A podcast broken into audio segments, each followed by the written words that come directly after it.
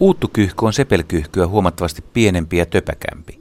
Se muistuttaa enemmän kesykyyhkyä eli pulua, mutta eroaa siitä tasaisemman harmaan värin perusteella. Kesykyyhkyllä on miltei aina valkea yläperä ja selvät mustat siipijuovat. Uuttukyyhkyllä ei. Lisäksi kesykyyhkyjen värivalikoima on niin kirjava, että parvissa on aina eri värisiä lintuja. Uuttukyyhkyparven jäsenet ovat kaikki samannäköisiä. Ja jos pihallasi huhuilee kyyhky ja se rakentaa alkeellisen risupesän, kyseessä on sepelkyyhky. Uuttukyyhky on maassamme harvalukuinen pesimälintu. Se on levinneisyydeltään lounainen ja on sisämaassa jo muutaman sadan kilometrin päässä rannikosta suorastaan harvinainen laji. Länsirannikon maisemissa uuttukyyhky viihtyy paremmin ja pesi joulun korkeudelle asti. Pohjoisimman uuttukyyhkyn olen nähnyt Kuusamossa.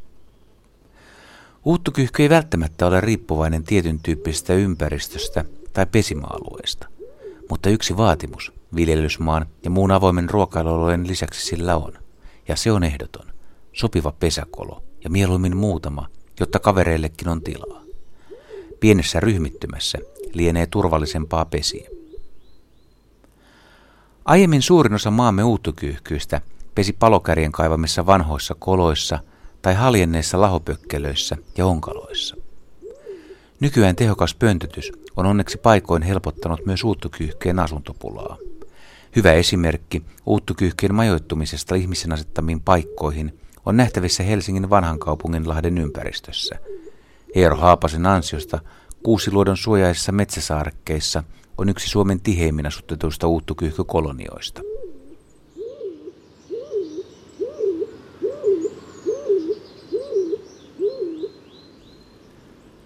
Varhaisena keväänä uuttukyyhkyt intoutuvat lentelemään soidinlentoa jo maaliskuussa. Kyyhkykoiras nousee komeaan liitoon ja kaartelee pesimäsaarekkeen yllä siivet jyrkässä V-asennossa. Jos perheonni on suosiollinen, Naars aloittaa muninnan huhtikuun alkupäivinä. Tällä hetkellä haudonta on jo käynnissä. Nars muni yleensä kaksi valkoista munaa. Kummatkin emot hautovat, koiras vähemmän kuin naaras. Haudonta-aika on 16-18 vuorokautta. Jos sisustusarkkiteetit pääsivät kurkkaamaan uuttukyhkyn pesäkoloon, he tuskin intoutuisivat kehumaan kyyhkyjen pesän sisustustaitoja. Joskus maljan pohjalla ei ole kuin lahopuuta, joskus hieman risuja ja sammalta. Toiset linnut saattavat rakennella hieman ahkeramminkin, mutta tällä ei liene merkitystä pesimisen onnistumisen kannalta.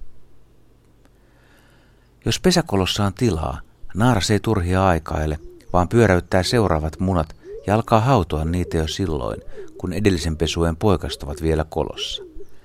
Tämä on lintumaailmassa jokseenkin poikkeuksellista. Poikasten kehittyminen on kiinni emojen hyvästä kunnosta. Nämä ruokkivat poikasiaan maitomaisella nesteellä, kyyhkynmaidolla, jota kehittyy emojen kuvuissa. Vanhemmat poikaset siirtyvät kasviravintoon ja runsaan kuukauden ikäisenä ne ovat jo itse pelloilla etsimässä ravintoa. Vielä pieni vinkki, jos haluaa asettaa uuttukyyhkyille pönttöjä. Lentoaukon halkaisijan tulee olla yli 8 senttimetriä ja sisätilojen leveys parisenkymmentä senttimetriä. Pöntön korkeus voi olla puoli metriä. Pöntöt on hyvä ripustaa rantaniittyjen ja peltojen keskellä oleviin metsäsaarekkeisiin 4-6 metrin korkeuteen. Lehtipuut ovat parhaita ripustuspuita, mutta jos tarpeeksi korkeita puita ei ole, pönttöjä voi kyllä viritellä matalammallekin.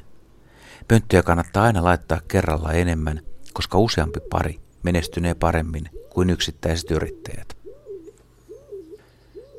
Uuttukyyhkyt pesivät ensimmäisen kerran jo vuoden ikäisinä.